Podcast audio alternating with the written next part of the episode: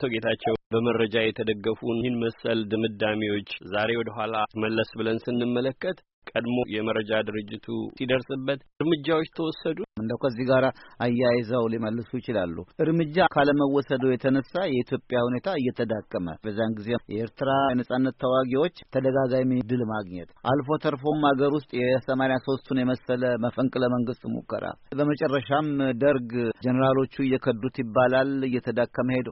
እርምጃ ይወሰዳሉ። ይሄ ሁሉ እየሆነ ደህንነቱ ምን ይሰራ ነበር የሚል ጥያቄ ያነሳዋሉ።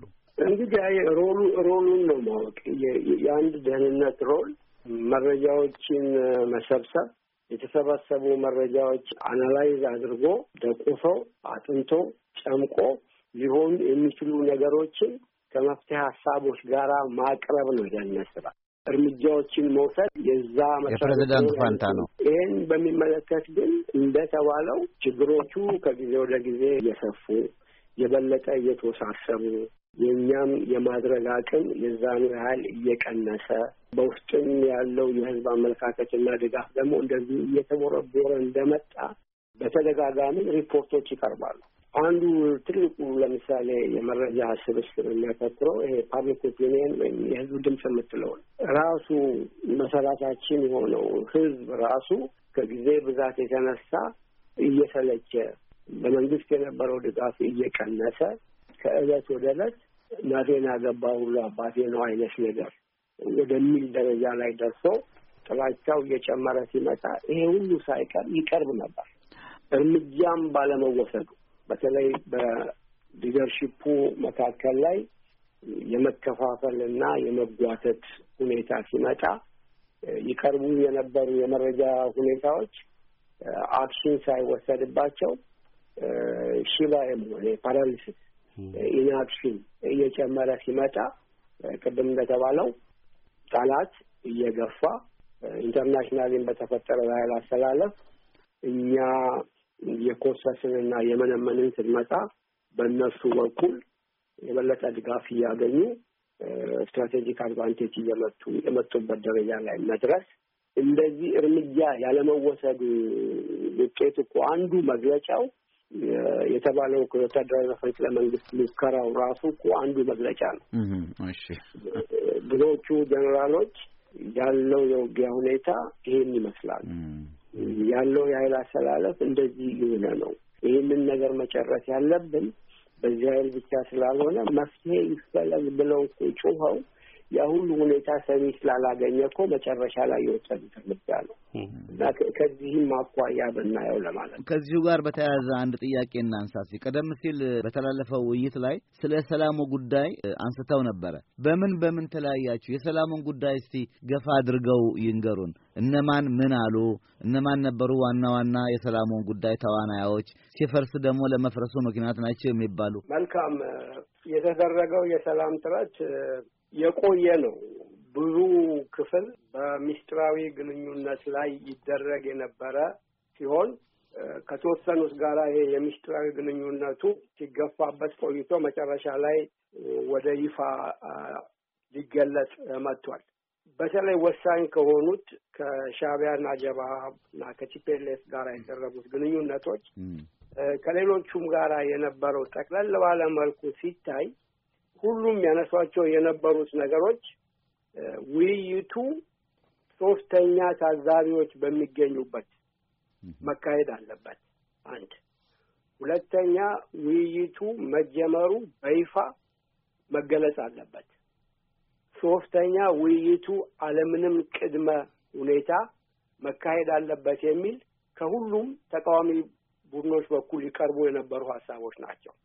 በኢትዮጵያ መንግስት በኩል ደግሞ የነበረው አንድ የኢትዮጵያን አንድነት መቀበል ለውይይቱ መጀመር ወሳኝ ነው የሚል precondition ነበረ። ቅድመ ሁኔታ ነበር።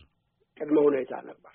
ሁለተኛው ውይይቱ ተካሂዶ አንድ የተወሰነ ነጥብ ላይ እስኪደረስ ድረስ ውይይቱ በይፋ አይገለጽም፣ በሚስጥር መካሄድ ነበረበት የሚለው ሁለተኛው ነው።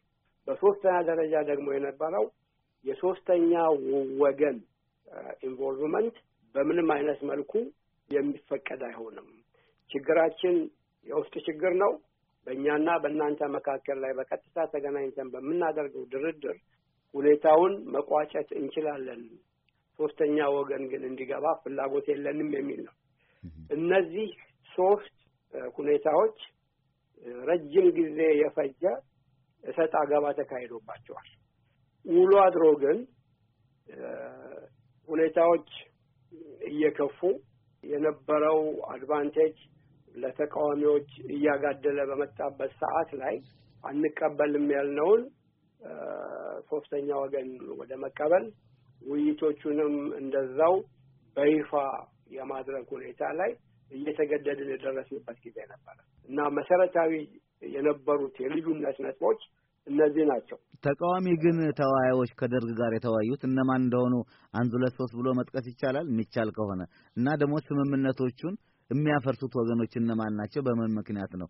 ይሄን ይሄን ነው እንግዲህ ብዙ ሰው ይሄ ፕሮግራም ያለፈው ከተላለፈም በኋላ በጥያቄ መልክ የቀረቡልን ህዝባዊ ሓርነት ግንባር በኩል አቶ አላሚን መሐመድ ሰይድ፣ አቶ መሐመድ ሸሪፉ፣ እነ አቶ ሀይሌ ወልደ ተንሳይ፣ ኤርሚያስ እነዚህ እነዚህ በቋሚነት ህዝባዊ ሓርነት ግንባርን ወክለው የተገኙ ሲሆን አትላንታ ላይ ተደርጎ በነበረው ግንኙነት ከዚህ ቀደም በኢትዮጵያ የውጭ ጉዳይ ሚኒስቴር የአፍሪካ መምሪያ ኃላፊ ሆኖ ይሰራ የነበረው ዶክተር አማረ ተክሌን አንድ ደግሞ ስሙን የማላስታውሰው የኢትዮጵያ የባህር ኃይል ባልደረባ የነበረ እነዚህ ሰዎች በሻዕቢያ በኩል ነበሩ።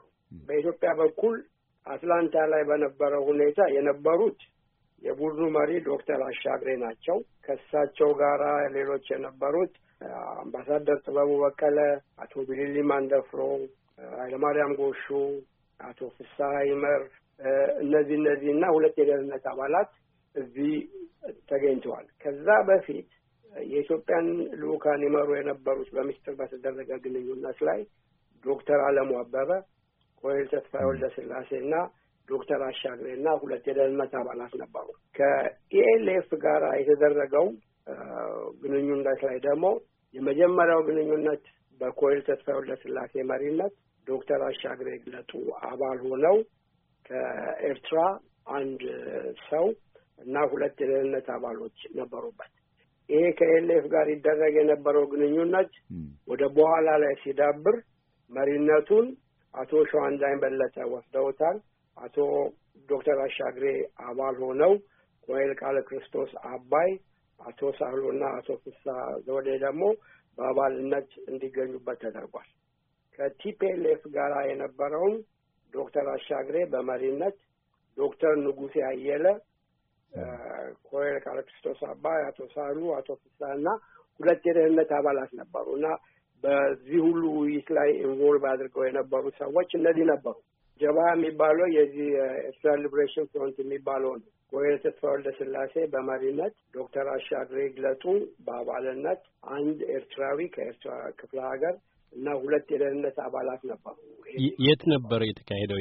ከእነሱ ጋር ሮም ነበር። የመጀመሪያው ግንኙነት የተደረገው ሮም ላይ ነው። ከዛ በኋላ በአቶ ሸዋንዳኝ በለጠ መሪነት ካርቱም ላይ ተደጋጋሚ ግንኙነቶች ተደርገዋል። ቀደም ሲል አቶ ጌታቸው የኢትዮጵያ አንድነት ቢሉ ግን አሁን በዚያን ጊዜ ሻዕቢያ የኢትዮጵያን አንድነት ይደግፍ ነበር የሚሉ አሉ። ይሄንን እንዳለ ይዘውልኝ ደግሞ ሻዕቢያና ወያኔ በያኔ አጠራሩ ወይም እስካሁንም ወያኔ የሚለው አሉ ኢህአዴግን አንድ ክፍል አብረው ሰርተዋል። ቀይ ኮከብን እንኳን እስከ ማፍረስ የደረሰ ኃይል ነበራቸው ወያኔና ሻዕቢያ ይባላል። ያን ያህል ትብብር ኖሯቸው አሁን ግን በምን ሁኔታ ላይ እንዳሉ ይታወቃል። እንደው ይሄን ሁኔታ እስቲ ይግለጡልን። እንዴት ነበረ? ኢትዮጵያስ የአንድነት በሻዕቢያ ይደገፍ ነበር። በኋላ ደግሞ አብሮ የነበረ ሁኔታ ለምን ፈርሶ እዚህ ደረሰ? በሻዕቢያና በ TPLF መካከል ላይ እንደተባለው የጋራ ጠላት በሚል በኢትዮጵያ መንግስት ላይ በነበራቸው አመለካከት በጋራ አብረው ይሰሩ ነበረ። የጋራ ኦፐሬሽን ያካሂዱ ነበረ። ለዚህም ማስረጃ የሚሆነው በቀይ ኮከብ ሁለገብ አብዮታዊ ዘመቻ ጊዜ የተከበበውን የናቅፋን እንትን እንዲጨናገፍ ያደረገው ከቲፒኤልኤፍ ወርውሮ የሄደው ወደ አራት ብርጌድ በላይ የሚሆን ኃይል ነው። ይህን ያህል የጠበቀ ግንኙነት ነበራቸው። በኋላ ላይ ግን በተለይ ሻዕቢያ ከኢትዮጵያ መንግስት ጋር በሚያደርገው ግንኙነት እኛን አሳልፎ ሰጥቶ እሱ ተስማምቶ ሊገባ ነው በሚል በወያኔ በኩል ከፍተኛ ፍራቻ ስለነበረ አንድ ሁለት በኃይልም ቁጥራቸው እያደገና እየበዛ ስለመጣ ሻዕቢያን የመገዳደር ሁኔታ ስለነበረ በመካከላቸው ላይ የተነሱ ችግሮች ነበሩ። እነዚህ ችግሮች ምንድን ናቸው? ዋነኞቹን ብቻ ለመጥቀስ ያህል አንደኛ በኢትዮጵያ መንግስት ባህሪ ላይ በወያኔዎች በኩል ወታደራዊ መንግስት ፋሽስት ነው የሚል አቋም ሲኖራቸው፣ በሻዕቢያ በኩል ግን የነበረው ፋሽስት የሚለውን ሁኔታ ሳይቀበሉ እንደ ወታደራዊ ጁንታ ነው የሚል አይነት አመለካከት ነበረ። ሁለተኛው በሶቪየት ህብረት ላይ የወሰዱትም አቋም እንደዛው ይለያያል። ወያኔዎች በኩል የሶቪየት ህብረት social imperialist ነው የሚል አቋም ሲኖራቸው፣ በሻዕቢያ በኩል ግን ከሶቪየት ህብረትም ጋር መልካም ግንኙነት ስለነበራቸው ይህንን አቋም አይቀበሉም ነበረ። በሶስተኛ ደረጃ በወታደራዊ እንቅስቃሴና ስትራቴጂም ላይ እንደዚሁ ልዩነት ነበራቸው። ወያኔዎቹ የሚሉት ሻዕቢያ በናቅፋ ዙሪያ ላይ ተከልሎ መቀመጡ የሚያመጣው ለውጥ የለም ከናቅፋ ወርዶ ህዝብን ተደባልቆ ህዝብን ይዞ መወጋት ያለበት ወታደራዊ ስትራቴጂያቸው አያዋጣም በሚል እንደዛ አይነት አቋም ነበራቸው። ከዚህ ሁሉ ግን በሻዕቢያና በወያኔ መካከል ከፍተኛ የሆነ መቃቃር የፈጠረው በብሔረሰቦች ችግር አፈታት ላይ የነበረው አቋም ነው። ይሄ ምን ማለት ነው? ወያኔዎቹ ከመሰረቱ ሲጀምሩ እንደ ዛሬው ኢትዮጵያን እንይዛለን ሳይሆን በፕሮግራማቸው ላይ በማስተማሪያ ጽሑፋቸው ላይ ሁሉ ያስቀመጡት ብሔረ አጋዚ አክሱማይት መንግስት የሚባለውን እንመሰርታለን ከኢትዮጵያ እንገነጠላለን ነው እንጂ ኢትዮጵያን ይዘን እናስተዳድራለን የሚል አቋም አልነበራቸውም። በዚህም የተነሳ እያንዳንዱ ብሔር የራሱን እድል በራሱ ወስኖ ከኢትዮጵያ መውጣት ይችላል የሚል አቋም ነበራቸው። አሁን ስልጣን ከያዙም በኋላ የመጣው የአንቀጽ ሰላሳ ዘጠኝ የዛ መሰረታዊ እምነት extension ነው። ይሄ ሲሆን በኤርትራኖቹ በኩል ይሄ ሀሳብ ራስ ምታት ነው የሆነው። ለምንድን ነው ይሄ የሆነው? ኤርትራ ውስጥ የሚገኙት የቀይ ባህር አፋሮች ከፈለጉ ኢትዮጵያ ውስጥ ከሚገኙ አፋሮች ጋራ ከፈለጉም ጅቡቲ ከሚገኙ አፋሮች ጋራ ካልፈለጉም በራሳቸው ተገንጥለው መኖር ይችላሉ የሚል አቋም ሲፒኤልኤፍ አንጸባርቋል። ይሄ በሻዕቢያ በኩል ያልተወደደበት ምክንያት አለ። የኢትዮጵያን አንድነት በመደገፍ ሳይሆን አፋር እንደ አፋርነቱ ከሌሎች አፋሮች ጋር የሚሄድ ከሆነ ኩናማም እንደዚሁ ወደ ኢትዮጵያ የሚሄድ ከሆነ የኤርትራን identity ያጠፋብናል። ኤርትራ ኩናማ እንደ ኩናማ፣ አፋር እንደ አፋር፣ ብሌን እንደ ብሌን፣ ሳሆ እንደ ሳሆ ሳይሆን የነበረው የቅኝ አስተዳደር የኤርትራዊን identity develop እንዲያደርጉ አድርጓል እንጂ በተናጠል የሚያደርጉት እንደዚህ አይነት ነገር አይኖርም የሚል ከፍተኛ የሆነ እንትን ነው የነበራቸው። በዚህ ምክንያት ነው ሻዕቢያዎች የብሔሮችን የመገንጠል ነገር የማይደግፉት የኤርትራን አይደንቲቲ ለመጠበቅ ነው እንጂ የኢትዮጵያን አንድነት ፈልገው አይደለም። በኢትዮጵያ ውስጥ የምናያቸው የተለያዩ የተቃዋሚ ቡድኖች የኤርትራን መሬት ያልረገጡ፣ በኤርትራ ያልሰለጠኑ፣ በመሳሪያ ያልታጠቁ የኤርትራን ተቃዋሚዎች bridge አድርገው ከአረቡ ዓለምና ከምዕራቡ ዓለም ጋራ ግንኙነት ያልፈጠሩ ማንም የለም። እና ይሄ የሚያሳይህ የኢትዮጵያን አንድነት ፈልገው ኤርትራኖች ያደረጉ ሻዕቢያ ያደረገ የሚለውን ሳይሆን የኤርትራን national entity ለመጠበቅ ይህንን አቋም መውሰድ ስለተፈለገ የመጣ ነገር ነው። እና መሰረታዊ አይነቱ ሻዕቢያ የኢትዮጵያን አንድነት ደግፎ ሳይሆን የራሱን የኤርትራን መንግስት ኤርትራ የሚለውን ነገር ለመጠበቅ የወሰዱት ሁኔታ ነው። ግን አንድ አጭር ነገር ነው መለስ ብለው ይሄ ሁሉ ድርድር የሰላም ውይይት ሲደረግ ተስፋ ነበር። አቶ ጌታቸው ተስፋ ነበረ። ምንድን ነው ተስፋው መሰለ? ጦርነቱ ይህን ያህል ጊዜ ተራዝሞ በርካታ የሰው ህይወት ጠፍቶበታል። በርካታ ንብረት ወድሟል። በእነሱም በኩል ከአንድም ሁለት ሶስት ጊዜ አስመራን በከባድ መሳሪያ ቀጠና ውስጥ ከተው ኤርፖርቱን አካባቢ እስከ መምታት የደረሱበት ደረጃ ላይ ነው። ያን አካባቢ በአየርም በባህርም ከፍተኛ ውጊያ የሚካሄድበት ስለሆነ ዋርዞን ነው በሚል የኢንሹራንስ ዋጋ ሁሉ ሰማይ እንዲ ያደረጉበት ጊዜ ነበረ። ለድል ተቃርበናል ብለው የወሰኑበት ጊዜ ነበር። በእኛም በኩል እንደዚሁ ከዛ ሁሉ ከበባና ትርምስ ውስጥ ወጥተን እነሱን እስከናጠፋ ድረስ የመክበብና እንደውም በቀይ ኮከብ አብዮታዊ ዘመቻ ጊዜ document የማቃጠልና ንብረቶቻቸውን ይዘው የመሸሽ ሁሉ ደረጃ ላይ ተደርሶ ነበረ። በእነዚህ ምክንያት የተረዳነው ነገር ቢኖር በተለይ በዚህ በውይይቱ ላይ በምናደርገው ድርድር በነበረው assessment one to one በነበረው contact ላይ እንደተረዳነው እነሱም የሚሉትን ነጻነት በኃይል እንደማያገኙ እኛም ደግሞ እንደፈለግን እኛን ተጽዕኖ አሳርፈን ቀድሞ በነበረው ሁኔታ የኤርትራን እንትን መጠበቅ እንደማንችል በሁለታችንም በኩል ግንዛቤ ተደርሶ ነበር። ያሳይ የነበረው ሁኔታ ምን ላይ ነበረ?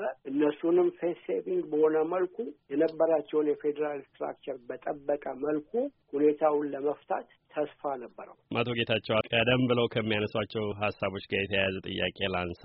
ውይይት ሲጀመር ሶስተኛ ወገን እንዲኖር ውይይቱ እንደተጀመረ ይፋ እንዲደረግ ምንም አይነት ቅድመ ሁኔታ እንዳይኖር የሚል መነሻ በቀረበበት የኢትዮጵያ መንግስት ሶስቱንም ያልተቀበለው ይመስላል። ከእርስዎ ገለጣ ቢያንስ ሁለቱን በጊዜያዊነት ሶስተኛ ወገን የሚለውን ደግሞ ጨርሶ አልተቀበለም።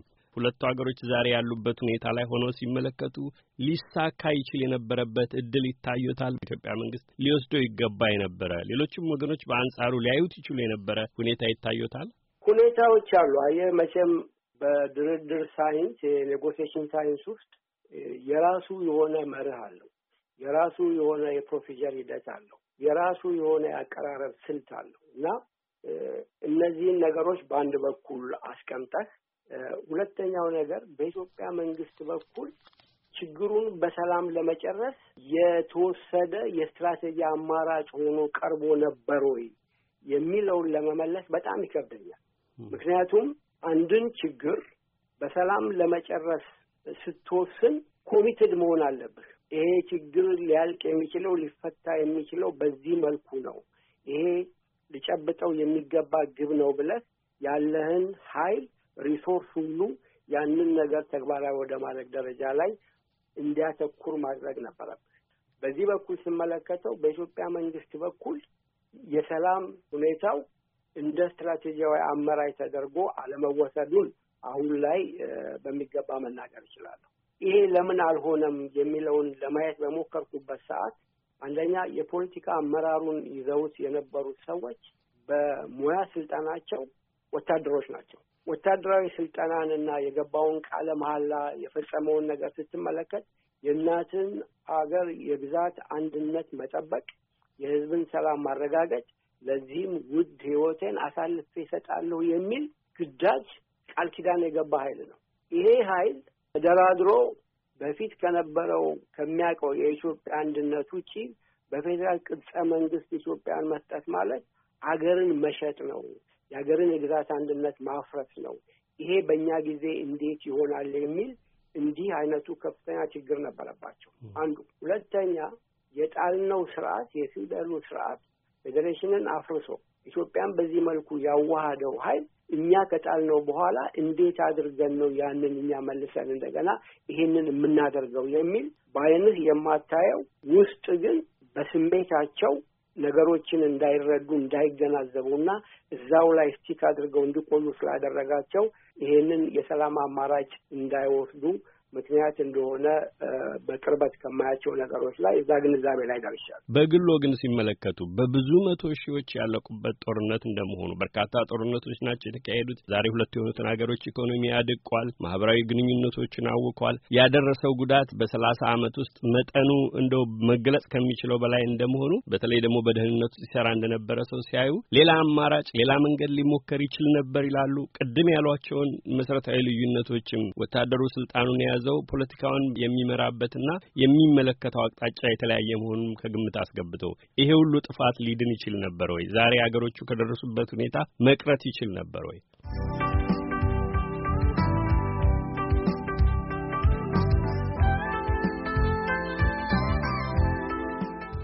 እንግዲህ ከአቶ ጌታቸው ጋር የጀመርነው የጀመርነው እንበልኝ አልተገባደደም እንኳን ጀመር ጀመር ነው እና በተቻለ መጠን ራዲዮ መጽሔት ቀንም ሳንጠብቅ በአዘቦቱ እንደሚቻል ለማቅረብ እንሞክራለን። አድማጭም እንደሚጠብቅ ተስፋ እናደርጋለን። የሚያጓጉ ብዙ ርዕሶች ተዳሰዋል። የዚያን ዘመን ምናልባትም የማይታወቁ ብዙ ነገሮች የነበሩበት ነውና ፈታ ፈታ ብለው እድልና አጋጣሚ እንደፈቀደው መሰማት ጀምረዋል።